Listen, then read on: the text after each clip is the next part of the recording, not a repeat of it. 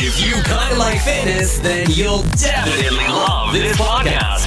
You are listening to the Fit Ish podcast, where you'll hear a lot about fitness and a lot about other ish ish. On today's episode, we have a registered dietitian with us. It's Haley Gorski. We talk about how she got into being an RD, what led her there. We talked about different things like intuitive eating, counting calories, gut health, the next diet trend, things like that. And then we get down to what does she eat in a day? The whole episode is highly entertaining. We try to disagree on some points, but in the end, we agree on many points. I think we are just too smart for each other. And then at the very end, we go over some TikToks and do some blind reactions. That's always fun. So today's episode is a great one if you want to listen to a registered dietitian talk about her experience with her own eating habits and as well as the eating habits of her clients and the general population. This one is the perfect episode for you. All right, everyone. Welcome back to the Fit Ish podcast where fitness isn't only our fetish, it's our passion. We've got a passion for fitness. We love to talk about fitness and all things fitness, and we like to talk about things that don't relate to fitness, but we try to relate it back to fitness in the end. Fitness, we cannot escape your presence. Today, we are joined by the Tipsy Kale underscore RD, also known as Haley Gorski. Did I say that correctly? Did I get your uh, handle right? Okay. Cool. So, Haley, tell us a little bit about you, just your background and how you kind of became an RD and maybe where you're living right now and your plans for the future. Yeah, so thank you so much for having me. So, again, my name is Haley Gorski, and I'm a, I'm a dietitian, and I'm the creator of the Tipsy Kale, and that's where I help young women break free from restrictive eating and find new ways to reach their health goals through nutrition tipsies and we don't, you know, get rid of the fun. There's no sacrificing there. Um, so I got my degree from UW Madison. I studied dietetics and nutrition there, and I also studied entrepreneurship, which was really fun, and that had a lot of influence with what I'm doing right now. Uh, I did my dietetic residency at Loyola University in Chicago, and I'm currently in Florida, but likely moving to LA after a couple months. Um, but going forward, um, I'm kind of just working more in my virtual private practice, and I love working one on one with girls and just anyone who needs more nutrition support and guidance. Whoa, so young but so successful already. That's awesome. um, so, can you talk to us more about the RD and how that program works? Yeah, so currently to become a registered dietitian, you need to go to a university that has um, all the science classes. So anything from OChem to physiology, zoology, Chem 1 and 2. I did not realize that when I was going to be a dietetics major, but you know, you got to go, you got to roll with the punches. Um, but it's a very heavily science based major. Um, and then after your four years of studying nutrition and science, you have to go into your dietetic residency. It's also called the dietetic internship, but it's kind of like what med students need to do. They need to do their med, uh, their residency, and this is 1,200 hours of supervised practice in different um, rotations. Whoa, 1,200. So 1200 oh yeah. And it's unpaid. Oh my god. Uh, how, how many years did that take? So it honestly it was just one year. But oh. i mean i was like doing that full time. I was also a student because the program i was in it was a public health certificate. So I was doing my rotations, and then once a week we'd have we you know be working nine to five or whatever hours it may be. And then Wednesday we'd have to go into campus and be there for three hours for a lecture. And like, who doesn't want to do that after a full day of working? You know. so-, so that was quite fun. But this was in public health. I had rotations there. And that was very eye opening. And especially before the pandemic, this was still in person at this time. And it really taught me a lot about um, the importance of knowing the nuances of nutrition. And we always talk about nuances and everything else, but um, especially right now, so many people are suffering because they can't afford food, they don't have access to food. People are having to deliver things, and there are just different things around that. And it, it makes it very difficult for people to not just get healthy food, but just get food on the table. So, as a dietitian, it's important to know that because, of course, we want to keep people eating the most nutritious foods ever but that's not feasible for most people right now and they just can't even afford that um, also like transportation, things like that. So I've really developed a deeper understanding about the importance of nutrition and just food access during that rotation. Oh. And after that one was clinical, and that was when we got to the nitty gritty. I was I was working with like residents and stuff like that. It was so intimidating as a dietetic intern. I was prescribing tube feeds and things like that, but that's like the very hands-on clinical heavy stuff and I love that, but it just wasn't really my vibe. I like a lot more lighthearted stuff and clinical. I don't really fit in very well there. And then food service is the last one, and that was all done virtually. Um, so it's food service management, kind of overseeing the efficiency of um, food service operations, looking at the costs and things like that. But as a businesswoman, like I love to learn about that and learn how the importance of being efficient. Wow. And what's your background? Like, how did you get into nutrition and how did you decide on an RD? Good question. So I've always been a foodie, and every nutrition major would say that. Any anyone in that field, um, right. um, but I think what I really, really wanted to get into it was I would talk about like healthy food. I would, you know, try new healthy recipes and swapping out ingredients to make it a little bit lighter, more nutritious. And people are like, "You like healthy food? It's so boring." And I'm like, oh girl i'm going to show you so i decided to go into my major study all the sciences and everything and my whole mission now is to just make a healthy lifestyle fun and help people understand what their definition of balance is because everyone thinks that you know it's very polarized you think you have to eat super healthy just kale and chicken all the time or you're a party animal just drinking alcohol all the time so that's kind of where the tipsy kale came from originally. Um, it's all about balancing the more indulgent things with the nutrient dense things and finding what balance and moderation means to you because it means something different for everyone. Yes. balance is in the eye of the beholder. Yeah. There's Monica's cliche quote. Quote number one for the day. All right, we're gonna get some more cliches later too. I love I love Monica's little cliches. Um, hey, Haley's got them too. I'm sure she'll she'll pitch in soon. yeah, hella cliches. um, I just have so many questions, and I think one of the first ones, and then Monica, you can ask uh, another question that we have later. But Haley, how do you feel about I mean, obviously, the program that you went is very intensive, and there's a lot of both hands-on clinical stuff as well as maybe some back-end stuff that you learned throughout your many years studying. So how do you mm-hmm. feel about these like nutrition certificates that kind of come out and you can just do them in 6 months and then become nutrition certified?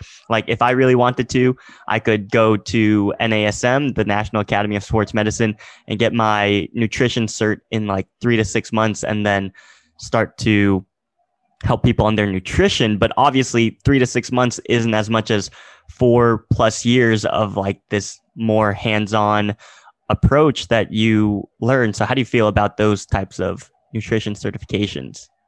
Mm-hmm. It's a great question because I mean, first off, like my mission as a dietitian again is to help people reach their health goals and just feel confident finding that balance. Um, and I think it's so important for people just to kind of create their own ideas around nutrition and food because everyone has their own experience of it. So I am excited to know that people out there are super curious to learn more about nutrition and they want to help other people find what their balance looks like. Um, it can I can't speak exactly to what these certifications are because I truly have no idea what, to what extent it is. Um, and when I look back at my training and my education, I'm trained in medical nutrition therapy so I can help manage or potentially reverse um, certain chronic illnesses and medical conditions. Um, and anytime someone comes to me, whether I'm at a party or whether I'm in my virtual private practice, people are like, girl, I got IBS, I have this, I have that. Everyone has some kind of medical condition going on, even something like anxiety. And um, it can be very problematic when you do have people giving nutrition advice and they aren't necessarily trained on the nuances of that condition or what, whatever that may be. Um, I think they can be helpful. However, they have to be very careful about how far they go with um, their current knowledge on nutrition, whatever that training may be, because um, it can be helpful. Again, we want people to just feel confident educating themselves, but um, they do need to know their limits too and kind of what they stay within their little scope.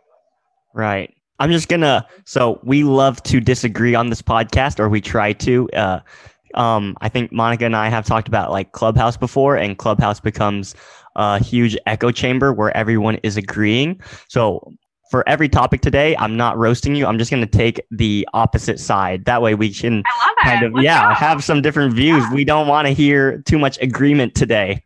Um, I, think that the nutrition certifications, I think they might be doing more harm than good.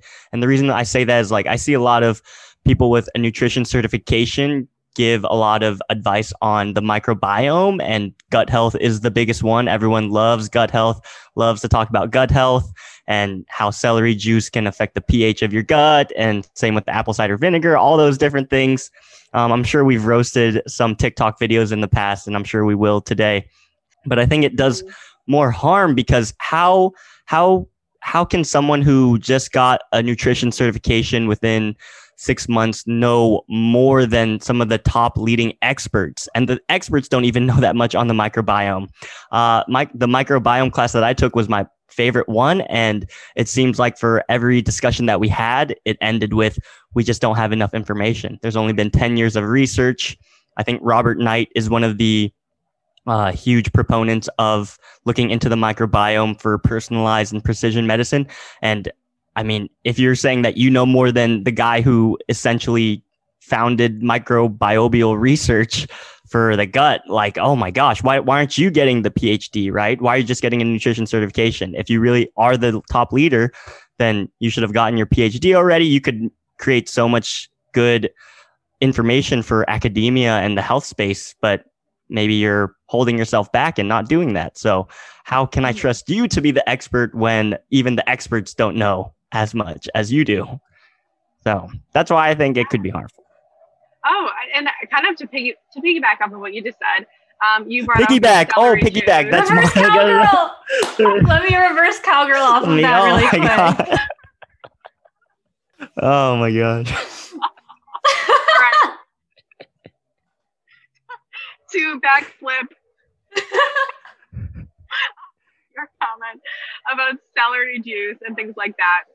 Um, again, back to the research, you got to bring it back to the literature, and I think a lot of people don't understand how to do that. But I think what's super important to um, point out about that, and Monica touches on this all the time on her TikToks, but the access and the affordability of certain things um, with celery juice, I'm not a person who ever recommends it. If someone enjoys it, I'm like, yeah, girl, go for it. But you're not getting the fiber, and it's just expensive and a lot of work. For me personally, it doesn't. It's not something I'd want to do. But a lot of these people are kind of recommending products and certain fad, interesting, whatever. Um, I don't know recipes or cocktails, whatever else, and they're recommending those that it's going to remedy certain things and um, first off, it's super expensive, and it's also kind of it's selling fa- false promises to people. So it's giving people the false hope that they're going to be able to reverse this autoimmune disease when it, we again don't even know that much about so many autoimmune diseases and things like that. So that is, I do agree with that. It is problematic. Um, so again, you kind of got to stay within your scope and know what you know and know kind of when to stop. But again, it's also your messaging too. Yeah. Yeah. Those false promises is, I think, the biggest killer. And it goes back to the point where it's like, oh, wow, you found a cure for obesity. Why are you trying to sell it to us instead of giving it to the whole world? Like you, you found the cure with apple cider vinegar. This is the cure, right? A So why lot of don't it, Drink it every morning. I take a shot. No, I'm a Oh, lot man. of it too i think is education people just don't know any better and they are i mean i don't want to they don't do their own due diligence to research like more. If they see content they're going to be like hell yeah i'm going to buy that whatever that celery juice or that waist trainer or whatever. And because both are so nuanced fitness and nutrition like um if some some people get really excited when they find something that actually does work for them and they don't really um, take a step back to recognize like okay maybe you did start making celery juice for yourself every morning. We've talked about this before where they start developing more habits like that you know snowball and accumulate into creating like a better lifestyle compared to whatever they were doing before. So again it's like it's not that thing. It's not the celery juice. You know, I think that it's part of a bigger picture, but the education part. Education part. Yeah, there's a George Carlin quote that says, Think of how stupid the average person is and realize half of them are stupider than that. So that's just from the comedian George Carlin, and I think about that quote a lot. I I, I get that. Yeah, I resonate with that. I might yeah. be in the lower half there. Oh, oh man. Okay, I think we had some more topics, and I think the next thing I want to talk about, Monica, you can always chime in too uh, if I'm talking too much, but fasting and intermittent fasting? And is this something that you use in practice? Do you see the be- benefits? Let's get into the nitty gritty. Let's look into the research and let's find some points we de- disagree upon. So, I guess too on-, on that, when you would prescribe that to somebody, if if you would, which I don't know if you do, but um, yeah, just for your. Let's clients. hear it.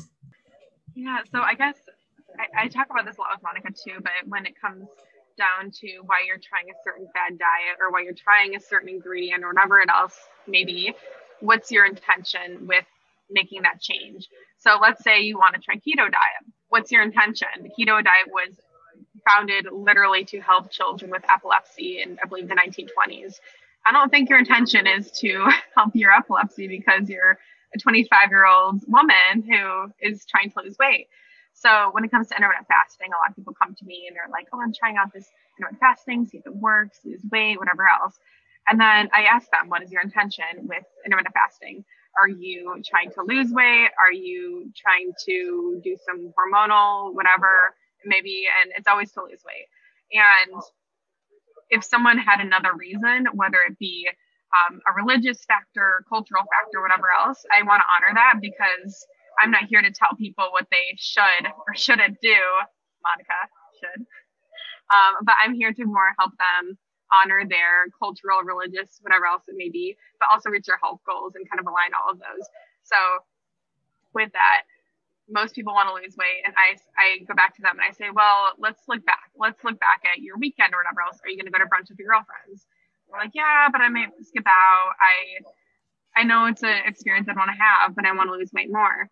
And I kind of want to shift that lifestyle. I, I want to work with them to create a plan, a roadmap where they can still love their day to day life and enjoy their experiences with their friends and have these amazing memories without having to give up those, you know, without having to give up all those fun events or whatever else. So for me, I personally don't recommend people doing it if there are other reasons, reasons other than the intention of weight loss maybe for me, for example, I take levothyroxine because I have hypothyroid. so I don't really intermittent fast. You do have to kind of be careful about that. So there are some reasons why I would recommend it. Um, also for women, it hasn't been very helpful in the hormonal aspect of things. It's not best for hormones to be fasting, however long it may be. It is, I think there are different times slots that people do. So I personally would not recommend it for a woman. And that's my primary um, client is mostly women. Don't be shitty to awesome. yourself. Boom, boom, exactly. yeah, I like what you were talking about in terms of food. And uh, I talked with Frumpy Fit one day, and she had like these five pillars of food that I really liked. I liked them so much, I wrote them down. But food needs to encompass these categories as uh as a person when you're looking at food you need to be able to enjoy it that's one like if you are eating food that you don't enjoy well, why are you eating it? Unless maybe you're a bodybuilder competing. Uh, they do have to have a regimented diet. So maybe you're not enjoying it, but that's for uh, a bigger goal that you have in mind. But for the average person, you should be enjoying your food. Yeah, I totally agree. Mm-hmm. The next part is energy. Does this food provide you energy? If it does, yeah, then I feel like you would want to eat it. Ener- food food is the source of energy. We can't uh, photosynthesis yet. So until then, we do need to eat food for energy. And then parents on that. oh man. And then the next one is for health. Yeah, of course, like energy and health. You want you want your food to help you feel better and not just be like a one-time pleasurable experience, but like a long longevity type of thing. So you want it for health. The next one that you touched upon was culture. I think you're talking about culture, and yeah, a lot of different cultures they have different, uh, either views or topics on food and how to mm-hmm. consume food, when you should consume it. So culture is a huge part. And the last part that you touched on earlier was resources and the access to certain foods because food deserts do exist. And that's something I'm slowly realizing is that you could create this amazing meal plan, but if a person has to go 30 miles to their closest grocery store, then how much are you actually helping if you do want them to reach their goals? So, yeah, I think it was all agreeing on that. So, we're going to move to the next topic and hopefully we start to see some disagreement and create some spicy content here. So spicy. You got anything for us, Monica? Um, well, I don't know if we're going to agree. I mean, disagree on this, but it's something that we talked about before um, about intuitive eating. Oh, can that be what is what? Blah, what do we say? What do we say? Can we talk what? about? Um, can somebody learn how to intuitively eat without learning how to count their macros and calories beforehand? Because I think um, from both Alan and my experience, um, which I intuitively eat now, I guess, but I have had experience counting my macros or calories in the past, um, which gave me a better understanding of how much I was eating. Um, I'm not sure if I'm, am I saying this right, Alan?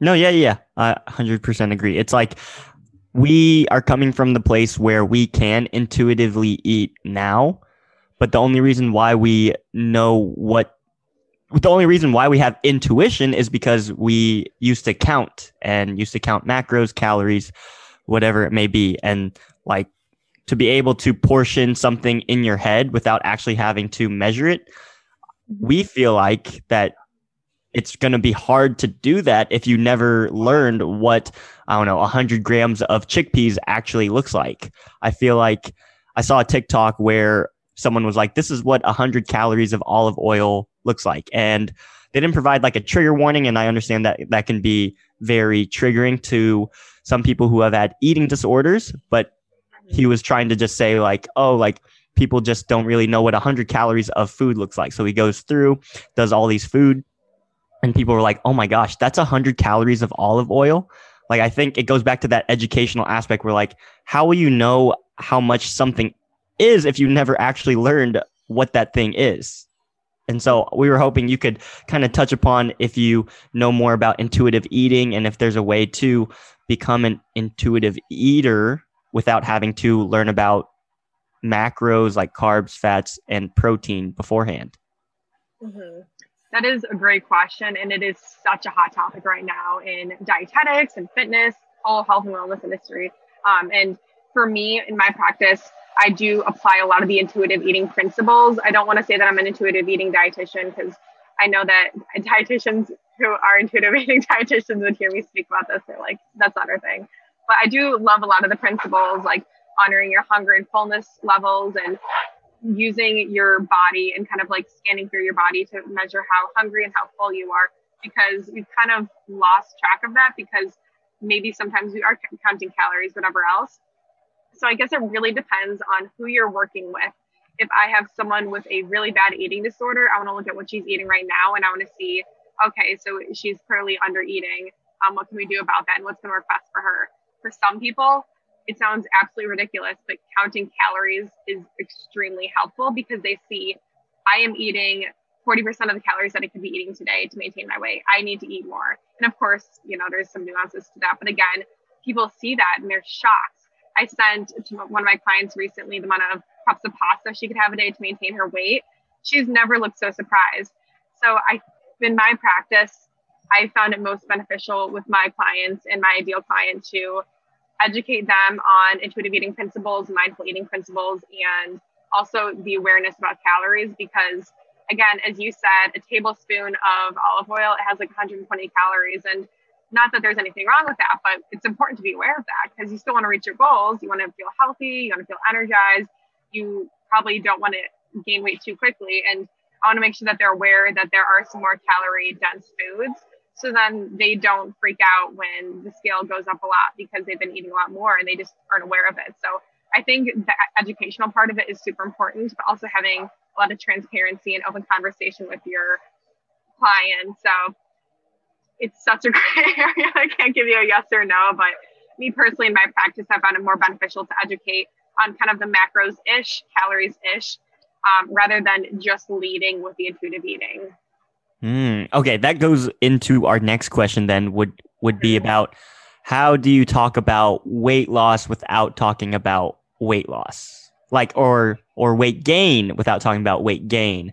Because I feel like that's mm-hmm. kind of the topic at hand for a lot of people is that you know they they do want to lose weight, but they've heard so many different things about calories in, calories out that they're just sick of it and it just isn't meshing with them well. So if you had a client or past clients and they are about weight loss but don't really want to talk about weight loss in terms of like a, a numbers approach, how how do you approach that type of situation? Mm-hmm. So I'm going to bring this back to um, a master class I was watching the other day by Daniel Pink, who's a salesman, and I promise I'll get to it eventually. But he's talking about problem solving versus problem finding. Problem solving is kind of the old way of entrepreneurs, business people, health experts, um, more in the entrepreneurial space worked, where they were saying, We're solving your problem. We know your problem is and we can solve it. However, now that everyone has access to information, they can go online and calculate how many calories they're spending every day and they're like oh i just need to eat under that to lose weight. So everyone has access to how to lose weight. However that's obviously a lot more challenging than we think because we're not sure people don't know how much of a deficit they should be in because they want to sustain that weight loss. Um, their eating behaviors are probably a little funky because they just are ravenous if they're in an extreme calorie deficit and it's just unsustainable so I like to see it more in the lens of pro- problem finding. So Daniel Pink talked about this, and I think the key is when you're working with people to not necessarily put the focus on what their goal is, but the root of the issue as to why they can't get to their goal. So a great example is in my little Bubbles and Balance food journal, which Monica has. Um, I have BLT in there, and it's not a bacon, lettuce, tomato sandwich. It's um, bites, licks, and tastes. And throughout the day, I am guilty. I am guilty AF of this, but um, let's say I'm walking to the kitchen and there are M&Ms on the island. Nothing wrong with that. It's a fun food. Nothing wrong with enjoying a little bit of that. But if I'm just snacking on it while like standing up and not really enjoying it and savoring it, there is absolutely no purpose to it. So that would be classified as BLT. Or another example would be my mom's having dinner next to me and she's got this great pasta and I just like grab it without even thinking about it, don't savor it that's another BLT.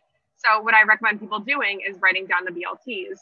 Problem finding. So I found the problem. The reason why they're not they're not losing weight is because they're not tracking these BLTs. They have no awareness as to when they're mindlessly grazing and snacking on things. So I think the key is to focus on the behavioral things and um, help them uncover that and establish awareness around it. And again, this isn't to say that demonizing pasta or whatever is the way to go it's just being aware of it. And if you're aware of it, you can own that decision and feel confident doing that, and you won't feel guilty about it. Damn it, we agree again. I agreed. Like I agree with a lot of the stuff you said, and that's kind of what I tell my clients as well. Another thing that I kind of want to add to that is, yeah, the the awareness and the mindfulness of eating. Mm-hmm. Something I realize with a lot of people is that they will put the next bite of food in before they're even done chewing their first bite. I'm like, what are you what are you rushing for? Like if you went if you went slower, you would have even more pleasure, right? You instead of mm-hmm. eating it all in 20 minutes, maybe you can get more bites out of it and maybe it becomes a, a better experience for you instead of trying to shovel it all down at once. So fork down, baby. Fork down. Put the fork down, put the fork down in between bites. Uh, but yep, we agree again. I think there's got to be one topic here where we can create some no, tension. I know what and, it is. I know what it is. What is it? What is it? Um, good and bad foods. Labeling foods is good, and labeling labeling foods is bad. So I know. Yeah, Haley, Haley hasn't said anything bad about bad food yet. So. Dude, oh my gosh, I cannot. So um, I literally had this exact conversation with a client two days ago but I always send my client a long nutrition assessment questionnaire where I ask about their lifestyle, diets, favorite foods, whatever else. And she said in there one of her favorite foods is pizza, but that's bad, so she's not gonna have the program. Our first call, the first thing we talked about was labeling food. So I told her we're not allowed to call food bad food. We're gonna we can either call it fun food or a mindful indulgence. And I asked her to pick which one she wanted. She liked fun food more, so we're calling it fun food. But the issue with calling things bad food, like calling something good or bad, is you're attaching morality to that. So, what's Alan? What's your favorite food? What's your favorite fun food? Favorite fun food? Ketchup. oh, God. Okay. Only ketchup. He eats it like yogurt. Oh, God. I love okay, ketchup. So, so let's say you you call ketchup bad. So you eat ketchup, you're like, oh, that was so bad for me. I'm a bad person because I engage in that bad behavior. Therefore, I'm more likely to engage more in that because I already labeled myself as a bad person. Might as well keep doing it. And the more you do that, then you go down a guilt and shame spiral versus just being like, oh, that was a fun food.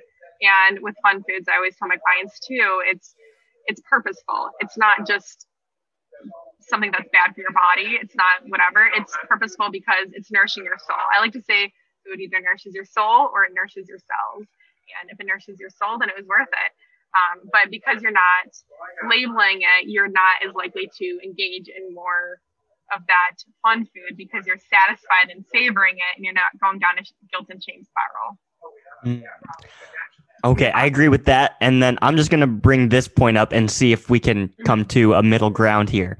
So, like, pro like uber processed foods like Doritos, Cheetos, foods like that where they have been they have been researched and created so that people cannot eat less than one. Like if you I've never seen anyone been been able to eat like one potato chip because the these foods have been engineered to uh hack your your dopamine levels and it's like oh man i want i want more. It's like a drug.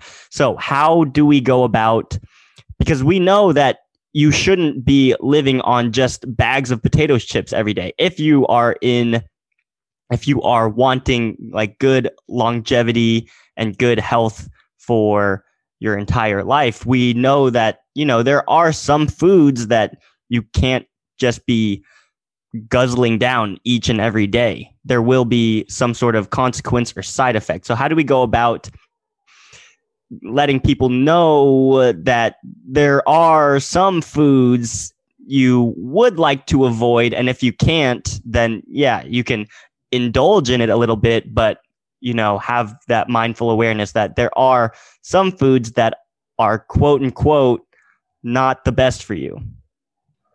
Love that question. So, um, I bring this back to physical and psychological satisfaction.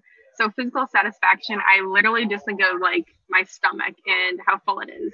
If I go to dinner and there and I'm super hungry, I'm ravenous, and if there's bread and olive oil on the table, I will eat all of it because there's nothing in my stomach.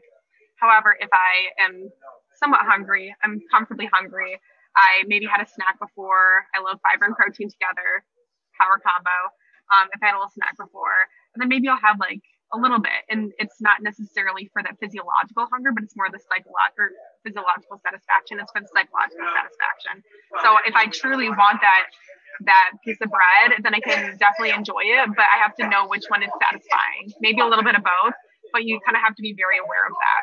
And uh, another example too is like I always like to say, have your first bite be a vegetable or um, something a little bit lighter, or maybe like a broth-based soup, and that way you know that you're physically going to be satisfied.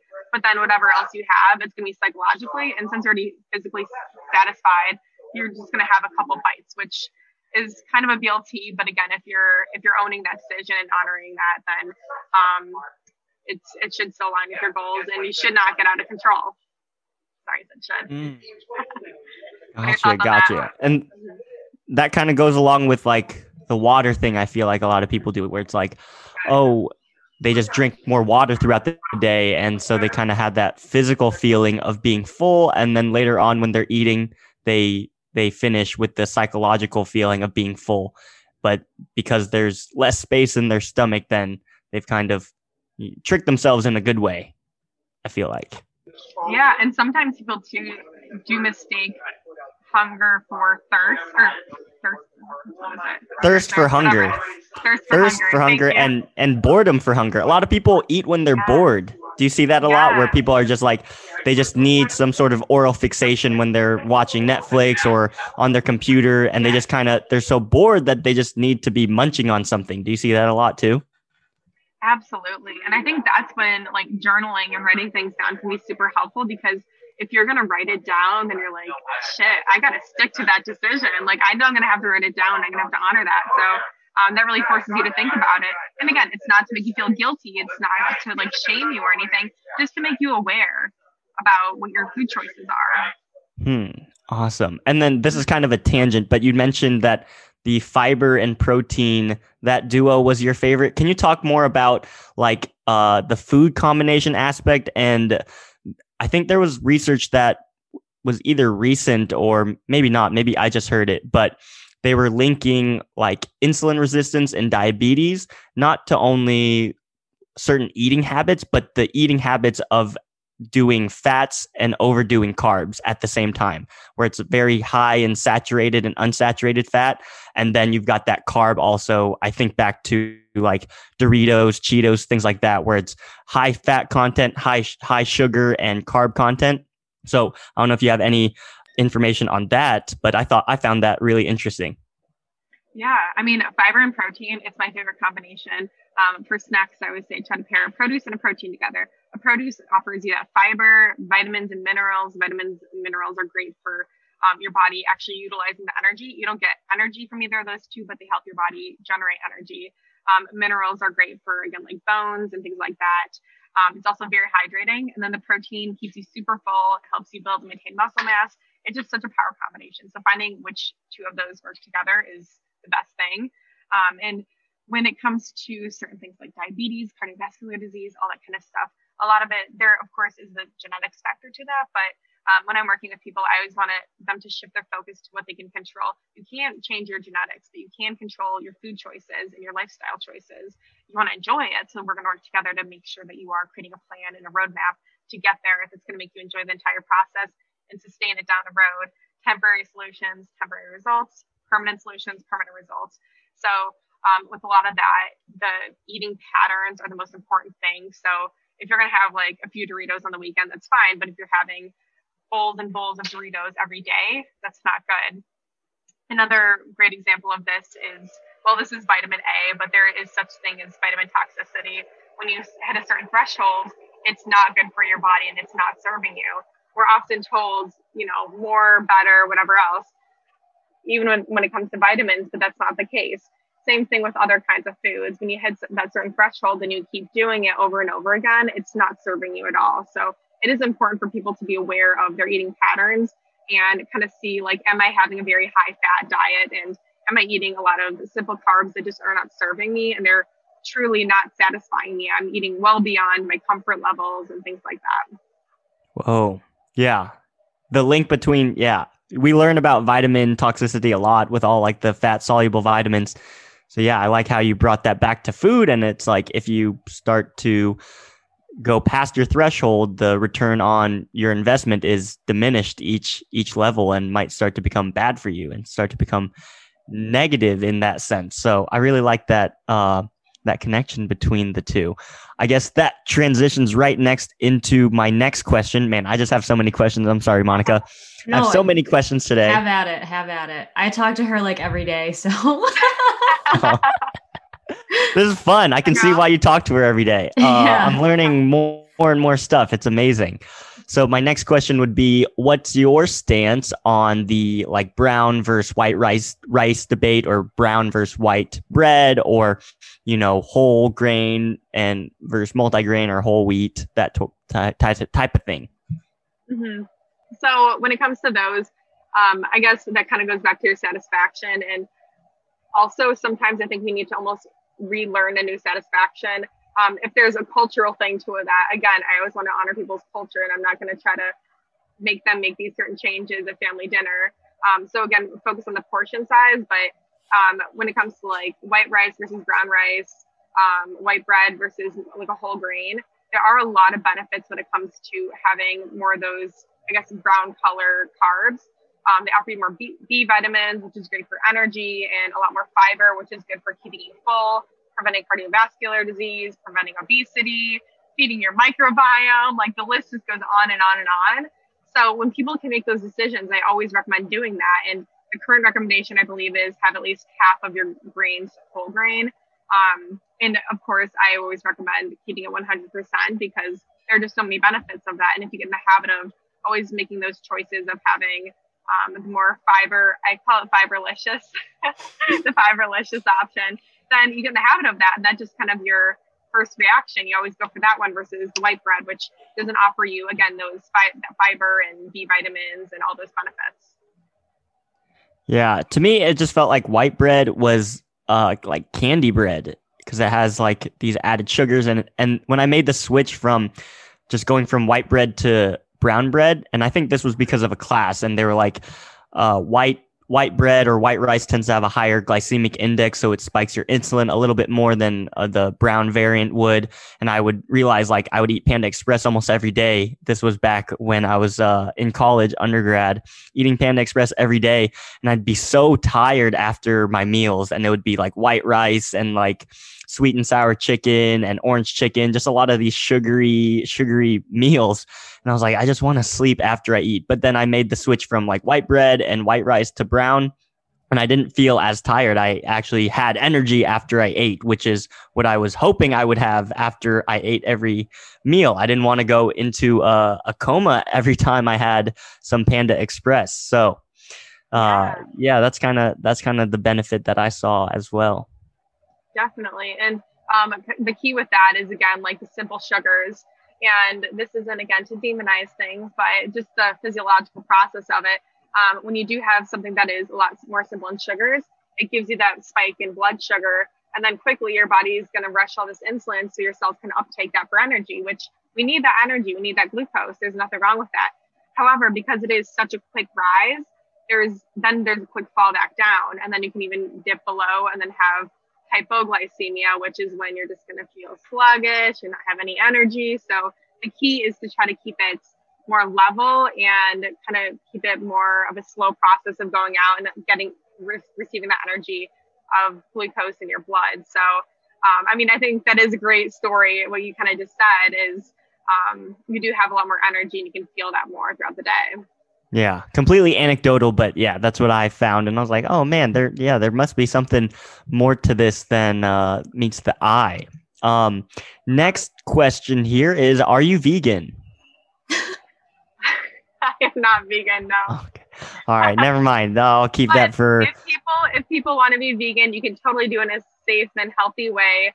Um, but again, it comes back to intention. If you're trying to be vegan to lose weight, it's not the strongest, it's not the best way to lose weight. Um, but if you're doing it for like moral reasons and ethical reasons, whatever else may be, um, there's absolutely a safe way you can go about that. You just have to be smart, strategic, and work with the right person who has the right credentials and the right education. Right. Yeah. That. Oh, actually, yeah.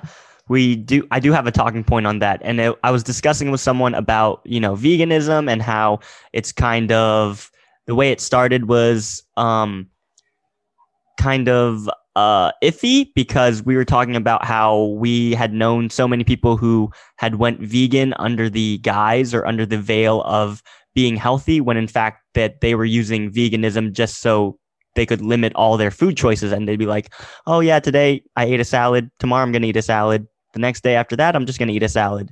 And we we looked at it like oh man most people go vegan either for you know their own health reasons or for ethical reasons but then there are some people who used it and didn't do it for the right reason. So I'm glad you talked about that intentional part where yeah, people need to have the right intentions and no no sort of diet or nutrition plan is going to be a magic or silver bullet that fixes all ailments and all problems. Like it has to have a purpose behind it before you start to get into it. Because if there's no purpose, then you're aimlessly wandering around and trying to use a diet or a nutrition plan without having the right tools necessary.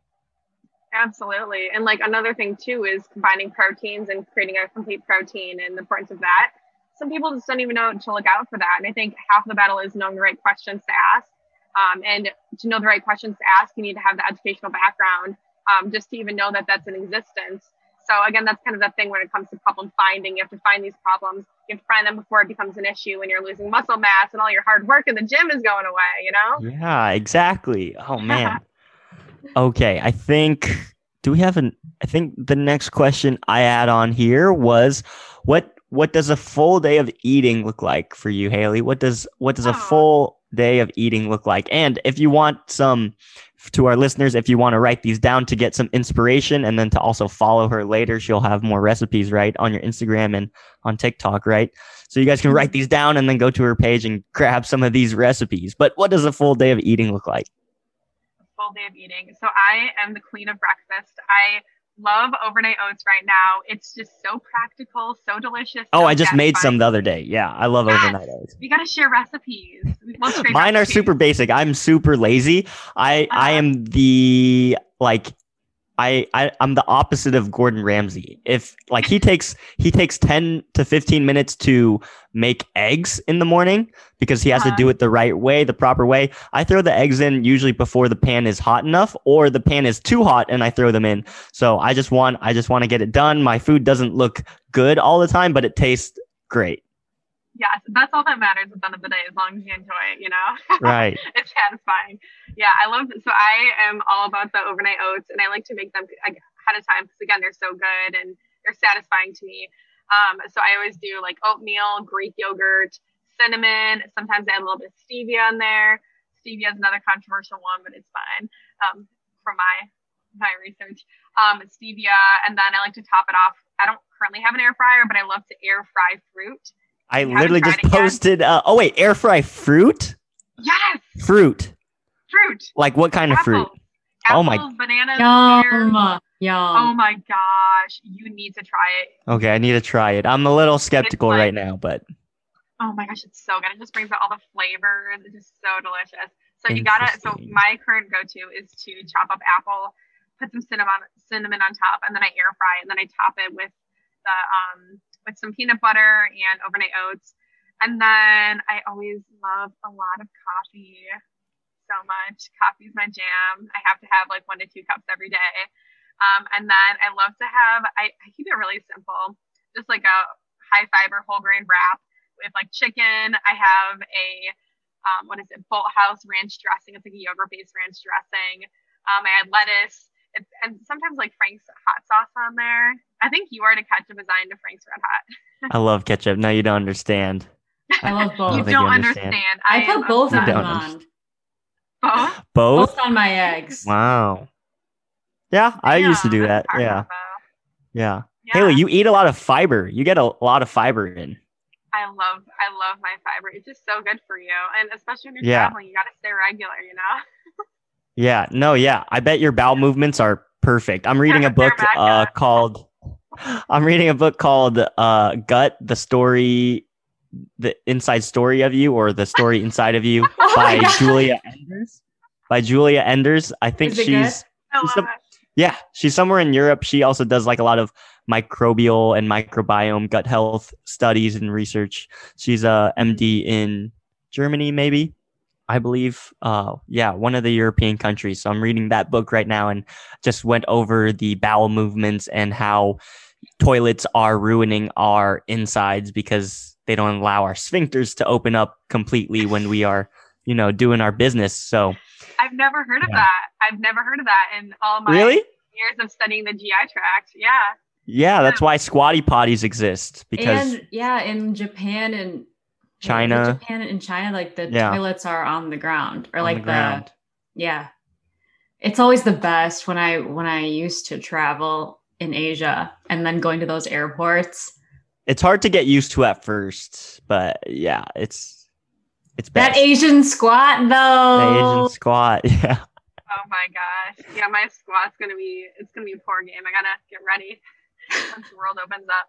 Um, and then after that, Back back to the food after we talking about poop. Back to the food. I love the poop food. talk. it's so funny though. I'm just so used to it. Like in my rotations, I talked about it all the time, whatever. Um, but anyways, my next thing would be a snack. I love produce and a protein. Um, currently having a moment. I'm having a huge moment with apple right now. Apples and Greek yogurt. Like I use the Greek yogurt or the apples as a little dip. I also love to make a tzatziki dip, and then I use it. I dip with like cucumbers or bell peppers or mm. tahini, everything but the bagel seasoning, and red bell pepper. Power combo. You guys have got to try it. Um, and then after I'd that, write these down. Oh my gosh, it's so good. Um, after that, for dinner, I love to have like a fish, especially since I'm in Florida right now. Some like fish and like grilled or roasted vegetables. Keep it pretty pretty simple, and then a nice glass of Sauvignon Blanc. Oh, kiss. and that's a whole day. How do you feel about microplastics in our seafood? microplastics in our seafood. I'll be honest, I'll have to look a little bit more into that because seafood is a whole. That's all. Yeah, that's a whole other thing. Micro, yeah, but there's also like the other contaminants and stuff. But it is. I mean, seafood is so good for your heart health. The recommendation is to have two, three and a half servings a week. So that's about like the size of your palm ish um, for heart health. So again, we hate the word moderation because it's really not it doesn't have that great of a definition, but moderation is key when it comes to any of those kind of things. Yeah, everyone's definition of moderation is different. I think that's why it's tough sometimes to tell people to just moderate. I noticed you wor- use the word snack. Um, so here's my take on the word snack. I've probably used it before, but I I'm trying to limit the word snack. I think snack is a marketing ploy designed after the industrial revolution to get people wow. to eat these processed foods and so you never look at you never look at a whole meal as a snack the things that you look at as snacks i mean you're you're a dietitian you're an rd you have a better sense but for the regular person if you ask them oh what kind of snacks do you eat you know they're not they're not saying like fruits and veggies they're saying oh like yeah they're talking about oreos and things like that like crackers graham crackers um so my idea of snacks is that we should replace it and we should think about just meals. Like you're either having a complete meal or an incomplete meal. Like did the meal you eat was it a complete meal? Did it have, you know, all the different ingredients? Did it have a carb, a, a protein, a fat in it, or did it was it incomplete? If it was incomplete, then it's an incomplete meal. Because I just feel like the word snack is just a huge marketing ploy, and I'm sure there's a conspiracy that we can look into and make sense of this all. But that's just my take. I've never heard of that before. So you call snacks an incomplete meal? Yeah, it's just an incomplete meal. Yeah, everything's a meal. Everything's a meal. I, I have heard that too. Yeah. Oh man, it's probably from Mind Pump. We're just stealing all of. we just. That's me and Mo- Monica and I's favorite podcast, and I think at this point we're just stealing all of their content and producing it. So, but yeah, incomplete meal first snack incomplete meal. I love it. the next one on the list, and I think we're coming down to the end of the list here, so we'll probably start to react to some TikTok videos after this. I think you sent Monica a few. We'll have fun with those. But the last question that I have is what do you think the next diet trend is? And just so you know that Monica and I have been one for one on our fitness trends. Our the fitness trend that we thought would take over 2021 is to literally burn off the fat from your skin. Uh, so we called that back in at the end of 2020, and then we have seen a lot of videos of people literally lighting themselves on fire, like with a towel under or covering them, and they light themselves on fire and they burn the fat away. So we we called it one for one. We we knew people would start to burn their skin, burn their fat, burn it down all the way to the bone. So you're on the hot seat. You need to make this stick. It needs to stick for either the next year or the next few years. But what do you think the next diet trend is? And just for reference, I think in terms of diet, that we've we we swing the pendulum very far to the left, then very far to the right. I mean, back in the 70s, they demonized fat and they said fat is bad for you. And then in the 90s, with the Atkins diet, they demonized carbs. They're like, carbs are bad for you, carbs make you fat. Before that, it was fat makes you fat. And now in the 2010s, the 2020s, I think it hasn't been as much demonizing, but we have started to overeat protein. And it's not the people who we want to overeat protein, it's people in the fitness space who are overeating protein. I think the average American still isn't getting as much protein as they would need, especially with all of these people starting to get into fitness, health, and wellness and trying to build up their bodies and reach their goals. I feel like that population still isn't getting enough protein, but the population that is really overdoing it with protein is the people who are into fitness because now everything is about protein. So, what do you think is the next diet trend? No pressure. No pressure. Well, I mean, honestly, everything you're kind of saying about protein was exactly what I was going to say. So I think you're just reading my mind.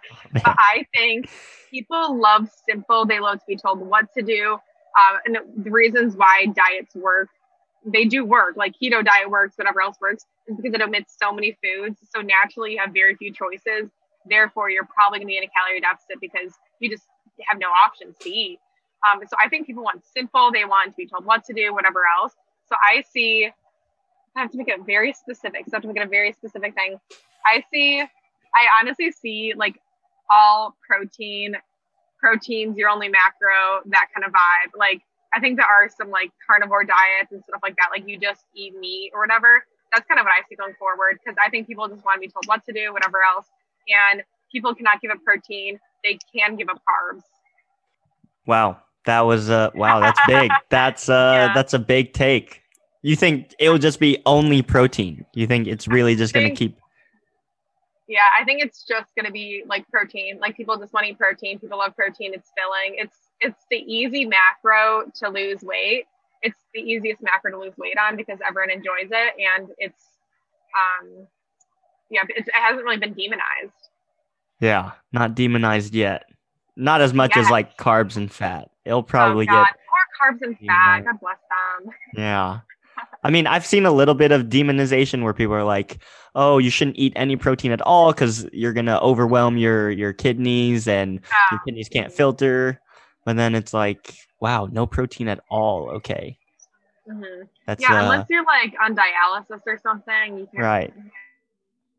I feel like most people have very healthy kidneys. We have two kidneys, so as long as you've got at least one kidney, I feel like you can uh, process and filter enough protein and you know ex- excrete the urea and the byproducts pretty well. As long as you've got at least one kidney. If you've sold one, then yeah, maybe it'll be a difficult time. Uh, but yeah, awesome. Yeah, that goes back to the too. You know, like if you have liver and kidneys, you're good. right, right. Awesome. Oh man, detoxing. Yeah. I don't I think we would agree on everything we talked about detoxing, so we won't get into that. Maybe a TikTok will get into it. But now is time for the fun part. Well, the whole thing has been fun, but now we get into the even more fun part to wrap things up today. We've got some TikToks to react to. I think Monica's going to pull them up and it's going to be a blind reaction from most of us here. So let's see what we got. Yeah, these are usually I ask my brother to search for TikToks. Oh, you're so that it's also blind for me. Yep. Mm. Okay, here we go. Let me know if you can see this. Oops, can you hear it? Oh wait, actually, hold on. I was listening to our old podcast or ours from last week, and the the sound is really loud. I don't know how TikTok to change video. it. Can you just turn down your volume? So like, it would be this? Or uh, yeah, or like on your mic. Just turn it down a little bit. Did you hear that? Yeah. So is this good? Keep going. Keep going. Keep going. What? Are, are you even going or is it me? Uh I I it's almost all the way down. Okay, you can I, I think maybe halfway would be good. Like here? Yeah. okay. Cool. Make that pistol pop. Make it, make it, make that pistol pop. All right. So this TikTok was saying if you're only eating 1200 calories a day, you are eating enough for a toddler. I had a TikTok about this and I went in my handy dandy Google Sheets where I calculate my clients' macros. I just kind of like added the formula to that. People got pissed. They got so mad at me. They're like, how dare you tell me to not eat 1200 calories? Other people were like, here's my height, weight, age, yada, yada. Can you calculate it for me? And I'm like, I can't just you your information that's like not okay. I have to assess you first. like what? Oh god. So do you think 1200 is enough for a person? No, no. Yeah. No, I think I think no. what I think what people miss out on is like all right, if you really even tried to make 1200 calories work for you, you're missing out that's only the macros. You're missing out on all of the micronutrients. And how often Mhm. are are people going to be able to get all their micronutrients, all the things that they didn't know existed, all the minerals, all the vitamins, all the different vitamins that they need if they're only eating 1200 calories? Like I feel like you could get the micronutrients, but you know, if you're asking this question, you're not the person who should be doing it. That's such a good So- point. That's such Yeah. a good point. Yeah, people don't even know that like plant proteins typically need to combine like a rice and a pea protein to get all your amino acids. Amino acids don't have energy necessarily. Like then yeah, you've you you found the wrong solution here because there's more problems that you're creating for yourself. hmm And another thing to to backflip, piggyback. No, when you say it, you need to do it so that you don't laugh, so that we just create create it and make it a thing. So just like to reverse cowgirl off that, and you just keep talking. That way, people are just like, "Wait, what did they?" What's s- that? Yeah, what they got to what did say?" Backtrack. And they're like, "Uh, is that a thing now? Yeah, I guess it is. It's a thing now. I'll start to say it too." And Yeah, we should do that. Oh Yeah. my god, just, that's you so just got to funny. slide it in there and just be like to backflip off that. All right. So uh, to She- She needs. We'll work on it. We'll well, work on it. yeah. okay, to reverse cowgirl. Are you are you in public right now? Also, I am. that's amazing. God bless me. Um, but no, anyways, so reverse dieting. Reverse cowgirl. you were gonna say reverse dieting. So essentially when you are in a calorie deficit and then you kind of try to go back up to see how what calorie range you need to be at to, to maintain your weight. Um, a lot of people, again, this is where it gets very nuanced, and you kind of have to work with a expert to do this safely and slowly, whatever else. Um, but when you do go back and you start to add more calories to your diet, you could be at 1,200 calories, maybe 1,300, 1,400. You can still maintain your weight. So those extra calories, like the goal is to eat as much as you possibly can without gaining weight if that's your goal. If you don't want to gain weight, so um, to kind of find where the sweet spot is. But if you're depriving yourself more than you need to be, that's like no, like we want to eat. Oops. I wish that it showed your like the video panel, you know, when I share screen. Okay. I think you can change it in the view settings. Oh, Side by side gallery. Shit, never tell a lie. Real shit, never tell a lie. Real shit, real shit, never tell a okay. This video is two truths and a lie. So I'll read them off. For one, any diet can quote unquote work if you're in a calorie deficit. Two, your blood type can determine what foods are best for you. Three, there's no scientific evidence that Whole 30 provides long term health benefits. Hailey, where's the lie? Wait, the last one is a lie. Blood type. Hailey, Metal. So blood type. Real shit, never tell a lie. Let's go. That's it. Yeah. That's it. That's the video. Wait, wait. That was it. What do you mean? We're There's done. more videos. Oh, there's more videos. But Wait, I'm okay. Wait, why why video. can't is it blood type can't help us determine what diet works best yet? Is it a is it a question of yet and tools and research? Can it help us in the future?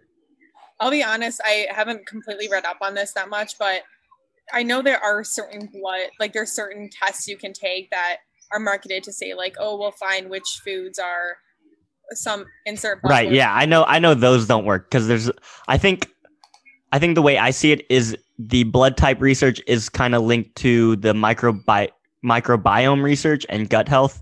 Um, because like in the blood you can find, you know, 20 different hormones that are produced by the gut. And if you've got certain hormonal levels in your blood, Mhm. oh, but I guess the it's blood type diet, not blood diet. Ah, okay. So yeah, so if it's a for breakfast. Oh man. What I eat for breakfast this morning? A, a cold brew. Cold brew with sweet cream. Oh. but yeah, I think yeah. If it's blood type, yeah, that's not gonna work ever, I don't think. But if it was just a blood diet, just like taking a sample of your blood, that's just like doing blood work and seeing what hormones you might be deficient in, what hormones you might be good in. So maybe blood diet is the thing, you know? eat blood, kids. Eat blood. Eat Wait, blood. but placenta. That is a thing. That is the Right? thing. Yeah. Yeah. Kourtney Kardashian, I think she got it in like pill form, where she Yeah. ate her placenta through pills. Sprinkle Yeah. it on your salad. Like nutritional yeast. Or instead of um, air frying apples and putting in my overnight oats, I could just sop it out with a little. Oh, I thought you were gonna fry the placenta. New trend. New Oh trend yeah, wait, me too. I thought you were gonna say that. Yeah, fried placenta. That must be a thing already. Fried placenta? yeah. Like not from humans, but like from other animals. maybe like you spray a little bit of olive oil on top, a little bit of like garlic Yeah. powder or something. Do whatever like the the one keto recipe girl does. It's just like it's just like the cheese on the plate. You know how that she just takes the cheese. We saw the video last week. The cheese cracker is literally just cheese and olive oil. She just fried it on a pan. oh yeah, both yeah, yeah. sides, and I- it's a huge- okay. Yeah. Just do that with the For placenta. keto. For keto. For keto, yeah. Good thinking. Uh, I wonder if Fried keto cheese. or placenta eating is keto friendly. What do you guys think? It wouldn't be you vegan put the friendly. research in that. It would be vegan. I don't know the macros behind placenta. Also, if it's so, if it's not vegan friendly, but it's your own, is it cannibalism? Yeah. That's cannibalism. Oh yeah, sugar nutrition plum. by Kylie. Oh, okay, wait. Before we start, what's Yes. an what's a what's an LDN? Because I see that she's MSRD LDN. London? Oh, No. licensed dietitian My nutrition. God, what was it? This is licensed dietitian nutritionist, I believe. So like Uh-huh. I I um took my so I did my like four years undergrad, did my training, and then I studied for the RD exam, passed the RD exam. That's where I got Hailey Gorski come RD. And then to become a license, get my license in my state, I had to pay, I don't know, like a couple hundred bucks to get my license, and that's it. So it's not really anything special. Wait, I have a friend that I think would. Uh, when did you graduate from UW Madison? 2019. Oh, okay. I have a friend that you you'd probably like. She lives in Chicago, and she does a lot of recipe videos. I feel like you guys would just get Oh, along because you guys like food. Um, I don't think she's a dietitian. I'm not sure. I don't think so. I don't know if she talks to one either. If that what you were you asking? I can't hear. Um, but I think you guys would be friends because she posts a lot about food and all her recipes, and she likes to go out and eat in Chicago, find new places. So You gotta send me her handle. yeah, I will. I will. Um, okay. Are we ready? Yep, we got a video by Nutrition by Kylie. Kylie, MSRD LDN. I follow her also. Okay. She says, Me, a dietitian. You don't have to eliminate all carbs to lose weight and eat a healthy diet. 1,000 One- views. An influencer with no formal training. Carbs are bad. Avoid all carbs. Buy my keto product that will help you lose weight. 500,000 views. Me, a dietitian. Carbohydrates are the body's most efficient source of energy. All foods can fit in a healthy diet. 5,000 views. Me, You're a dietitian. dietitian. Yeah. Me, a dietitian, spends hours planning and creating evidence based nutrition content that people will, parentheses, hopefully want to listen to. We can just talk over it. Keep playing it. Oh, sorry. Me, a dietitian. Here are 10 evidence based tips to help you lose weight in a healthy way. 8,000 views.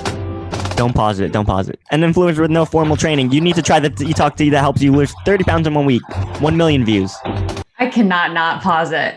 Me, a dietitian. Dietary supplements are not effective for weight loss. Don't waste your time and money. 10,000 views. An influencer with no formal training. These supplements will burn fat, make you stretch marks disappear. See the link in my bio for 10% off. 5 million views. You want to take this, Hailey? Me, a dietitian, researches TikTok trends, trend sounds, and trending hashtags to use in videos so I can spread free evidence based nutrition information to more people who may be struggling with their health and nutrition. Nice.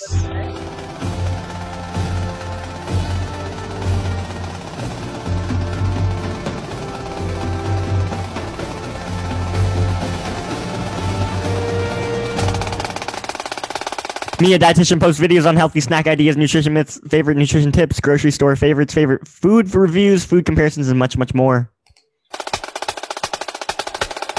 This is a long TikTok. I know. Follow, for Follow for evidence-based, evidence-based nutrition, nutrition tips. tips. Um, that's the most important thing. Did she go above like any of her numbers? What She's numbers? at 1.6 million. Oh, 1.6. Oh, yeah. Pop off, Queen. Let's go. Yeah, I think she. Yeah, she's got a lot of followers now.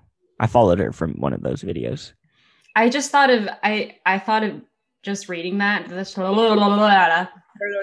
thought of well Alan and I talk about this too whenever we make fit talks or like fitness videos that are educational or like informational they don't typically do as well versus you know if I mean Alan's posted recipes and like what what you eat in a day or something and they do Yeah. better or what is it like what works for you when you works as in what's your most engaging content Oh, it's well, it's always anything controversial. So if it's like bordering on the line between like I guess what people think is correct and what people think is incorrect, whenever it borders the line and you get people talking about it, that's when you get the most views and comments. But if it's something where it's like proven stuff and educational format, then it's a little less on the views because it's everyone's like, "Oh yeah, I agree. That's cool." But if it's something that, you know, riles the masses, they're like, no, you're wrong. Like cardio does this, and like you're wrong about metabolism. And and then I'm like, well, yeah, there's a lot of nuance to it. Obviously, if I went into a whole video about metabolism, no one would watch it. The only reason you're watching it is because you think I'm wrong and I think I'm right. So, yeah, that's what mine is whenever i i mean sometimes whenever i have more Ooh, baby. skin sh- Ooh, baby whenever i have more skin showing is sometimes what does better Yeah, which what am i eh, like It's just because you're hot, you know. They're like, Ooh. it's a visual Here's the- distraction. Yeah, Um, but no, it's that's the weird thing about like nutri like social media and fitness and evidence based shit. Like people want the quick, sexy fix. They want to be told what to do, how much to do it, how long it's going to take to get the results. And the unsexy solution is the evidence based solution 99% of the time. If I tell people like mindful eating strategies, it's not like, ooh, Hailey told me about the fork down strategy. Like, oh my God, I'm sure I tell my friends. Like, nobody's going to share that, but it's practical advice that will help you reach your goals. make sustainability sexy again Sustainability and mindful eating sexy, please. we're trying our best. We're trying our best. More skin. more skin. More skin. wait shoot sorry the little th- thing at the top is in the way See an effective recipe that will help you lose weight, not gain the Corona 15, and also help boost your immune system. I've been doing it for six weeks and I've lost 21 pounds so far. Once it's boiling, you're going to want to grab the cinnamon. I use cinnamon sticks and blend them, but you can also just use ground cinnamon. They both work just as well. And you're going to put half a teaspoon per cup. I'm doing obviously a bigger batch, but I'll show you guys the servings in a second. Then you're going to grab half a lemon and just squeeze it. You can also use lime. They both work just as well. I also get told a lot that your cinnamon doesn't dissolve all the way. It happens to me too. Just try to boil it and mix as much as you can, but honestly, there's always going to be a little bit at the bottom. So now I have the bigger batch and the serving size that I made. I put the bigger batch in the fridge. Um, a lot of people ask me if they have to drink it hot or cold. It doesn't matter. I drink it cold. This is the serving size, so it's one cup of water for every half lemon and half teaspoon of cinnamon. I'm an anxious and bored eater, and the tea has helped me a lot with that, so I think it'll help a lot of people who are also in quarantine. Hope this helps. Hey guys, No. this comment So- do you see what my mouse this made this is what Made Kelly pass out in the office. I don't remember that part. Oh, never mind. Any When did hoodles. Kelly pass Hailey was like quaking. She was like, no, the entire time. I literally, I think I duetted that one because I saw that. I'm like, Hanabu would know. Also, again, kind of Monica, what you're talking about earlier is when people share anecdotal stories and they say like this one little mix made me lose 10 pounds in whatever amount of time, whatever else. It's probably because of other lifestyle changes. Let's say you do make that change and maybe lose your appetite a little bit, so you're probably eating less because you just ate a table, drank a tablespoon of cinnamon you know like that and just having more healthier foods around maybe you're making lifestyle changes if you're exercising more it's i think people don't attribute it to the right things Yeah. I feel like people don't realize it's the same thing as attributing your success into in the gym to the clothes you buy. Like, oh, I just bought this Gymshark clothes and I gained 20 pounds of muscle. Like because of the Gymshark clothes. Well, let's look deep into it. Like, why did you purchase the Gymshark clothes? Oh, like, you know, I felt more confident. I've been going to the gym for a little bit. So, you know, I wanted to splurge, get something nice. I've been looking at their stuff. And then the more every time I wore it, I had this association that I had to go to the gym, had to always have a good session in the gym, always have a good workout. Never skip the gym whenever I put on this shirt and these shorts from Gymshark. So it's like, oh, so it's not the clothes that gave you the success. It's like everything else. And you're just tying your success to that dissociation. So it's the same thing, but I think people have a hard time kind of realizing it when it comes to food products and things that they directly ingest. They're like, oh, because I directly ingested it, it this thing is giving me all this success that I was looking for. So this is tough. Just got to keep fighting the good fight. This is a very easy and effective recipe that will help you lose Oh, weight, I'm not gain the. Corona 15. Not and this again. I can't Ah, control it. Grand risings, everyone. This is my tea I've been drinking. It's ginger, lemon, chamomile. Now let's check my weight. 138.2. I've lost 6.2 pounds, and this is day 11 for me. You get rid of belly fat. Same thing. Mhm. It's Same just thing. tea.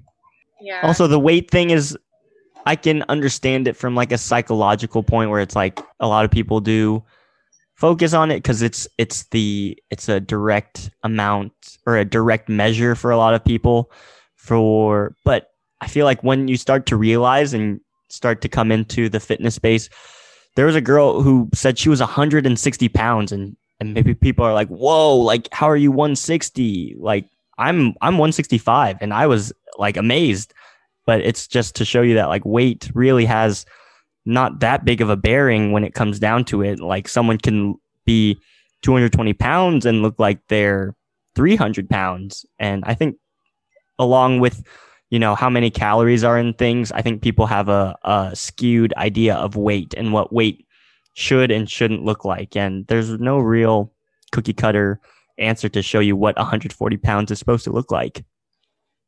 Yeah that's one of those things you could have an entire podcast episode about like weights weight fluctuations why people lost weight earlier in their weight loss journey versus later like oh my gosh. Round two when you come back when Yeah. we're bigger and we got when we get a million total listens we'll welcome you back with open arms. Oh, i'll get my rosé champagne ready. Yeah don't worry we we won't we won't sell out that quickly. So a million total. Sorry. Whoa. What the heck? whoa What just happened? Get small meals per day and run. Also eat three big meals a day and walk. Eat lots of protein. Don't do cardio. It's bad for your joints. But you should know that cardio burns fat. Don't eat too much protein and get lots of sleep. But don't be sedentary. But don't be too active. It's easy. Just eat vegetables. Fruit is obviously good for you, and also it's all sugar and bad for you. Speaking of sugar, I forgot to mention it's a vital source of quick burning carbohydrates that your brain needs to survive, and you should avoid it at all costs. Drink water. Never starve yourself unless you call it intermittent fasting. Then it's okay to starve yourself a little bit. Fish is super good for you and also it's mercury and it's killing you. And don't forget, get some sun every day for vitamin D and skin cancer. I liked that That's one. a really good video. Man, I mean, yeah. it, it really encompasses like the confusion that we people get from mixed messaging online. Yeah, it always comes down to who is saying it. Like, do they have some sort of certification? Is there integrity on the line? Do they even have any integrity? So you need to watch out who is giving you this information. Can they lose their license or can they lose their business if they gave you wrong information? I'm pretty sure like medical doctors don't give you the information because one, they have certain restrictions. They have, that's why they purchase insurance in case something does go wrong. And they're not just going to give you, uh, any information because in the end if you say something bad then they could lose their license and that's their livelihood. So if they're giving you usually if it's an md or an rd or anyone with some sort of degree or certification that they could lose then you know it's probably coming from the right place. They want the best for you and they're only giving you the information that they know will be evidence based and backed by you know multiple people and can be re- reproducible. The other part is so that's who. The next one is what. What are they? What are they trying to say? What are they trying to sell you? If they're trying to sell you something, if they're telling you you need to buy this at the very end, you know that they only have one thing in mind and it's not your health and safety. So you always have to be wondering about what. What are they saying? What are they trying to sell here? And then the last one is why. It kind of goes into the selling point also. Why would they tell you this? Do they have you in mind? Do they really want to just provide good, free, evidence based information on the internet? Or is there something uh, kind of in the dark that they're not telling you? Maybe they do want to send you to their link to purchase more products. Maybe they want you to purchase something like ketones, you know? Maybe they want you to purchase one of their protein bars instead of someone else's. So it's who, what, and why. You need to be wary of who is telling you, what are they telling you, and why would they tell you this? And I think that's the easiest way to try to, you know, combat any disinformation because there is a lot of good information. There's a lot of bad information. And I think watching this video, even for me, like, yeah, dang, fitness is confusing. There's so many different things that you have to look out for. It's very nuanced. If it was, if it was easy, then, you know, RDs wouldn't exist. Personal trainers wouldn't exist. The only thing that would exist are maybe doctors to, you know, for acute injuries and surgeries. So there's a reason why there's it's hard and it can be difficult, but I feel like as long as you fight disinformation by thinking about who, what, and why, you should be on the correct path.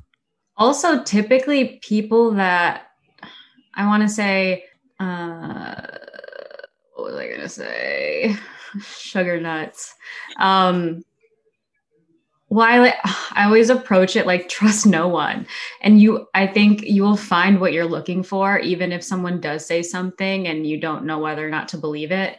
And you Google it, like whether or not you want to believe it or whatever, like you're going to click on the websites that explain, you know, that it's true or that explain that it's false. Like, I think people also need to um, just I don't know. People don't really know what sources to what are you doing?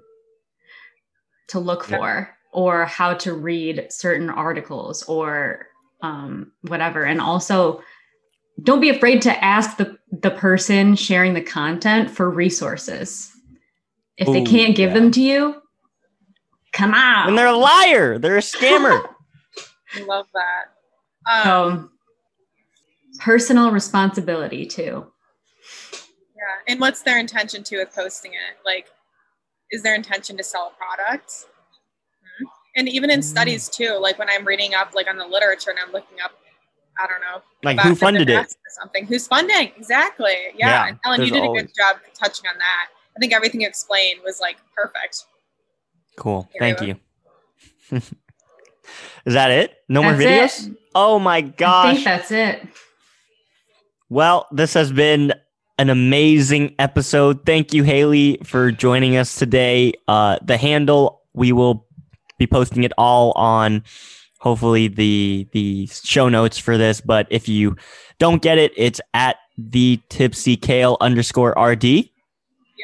Or you can look her up by her name, Hailey Gorski. That's H A I L E Y G O R S K I, Hailey Gorski. And that's on TikTok and on Instagram and probably other social media. Uh, you'll find if you find one, you'll find the rest. Everyone has a link tree or something in their bio directing you to all their social media handles. My name is Alan Yee at the Alan Yee. That was Monica at ASAP Money. Thank you guys for joining us on the Fitish podcast, where fitness is not only our fetish, it is our passion. We're going to make that one stick.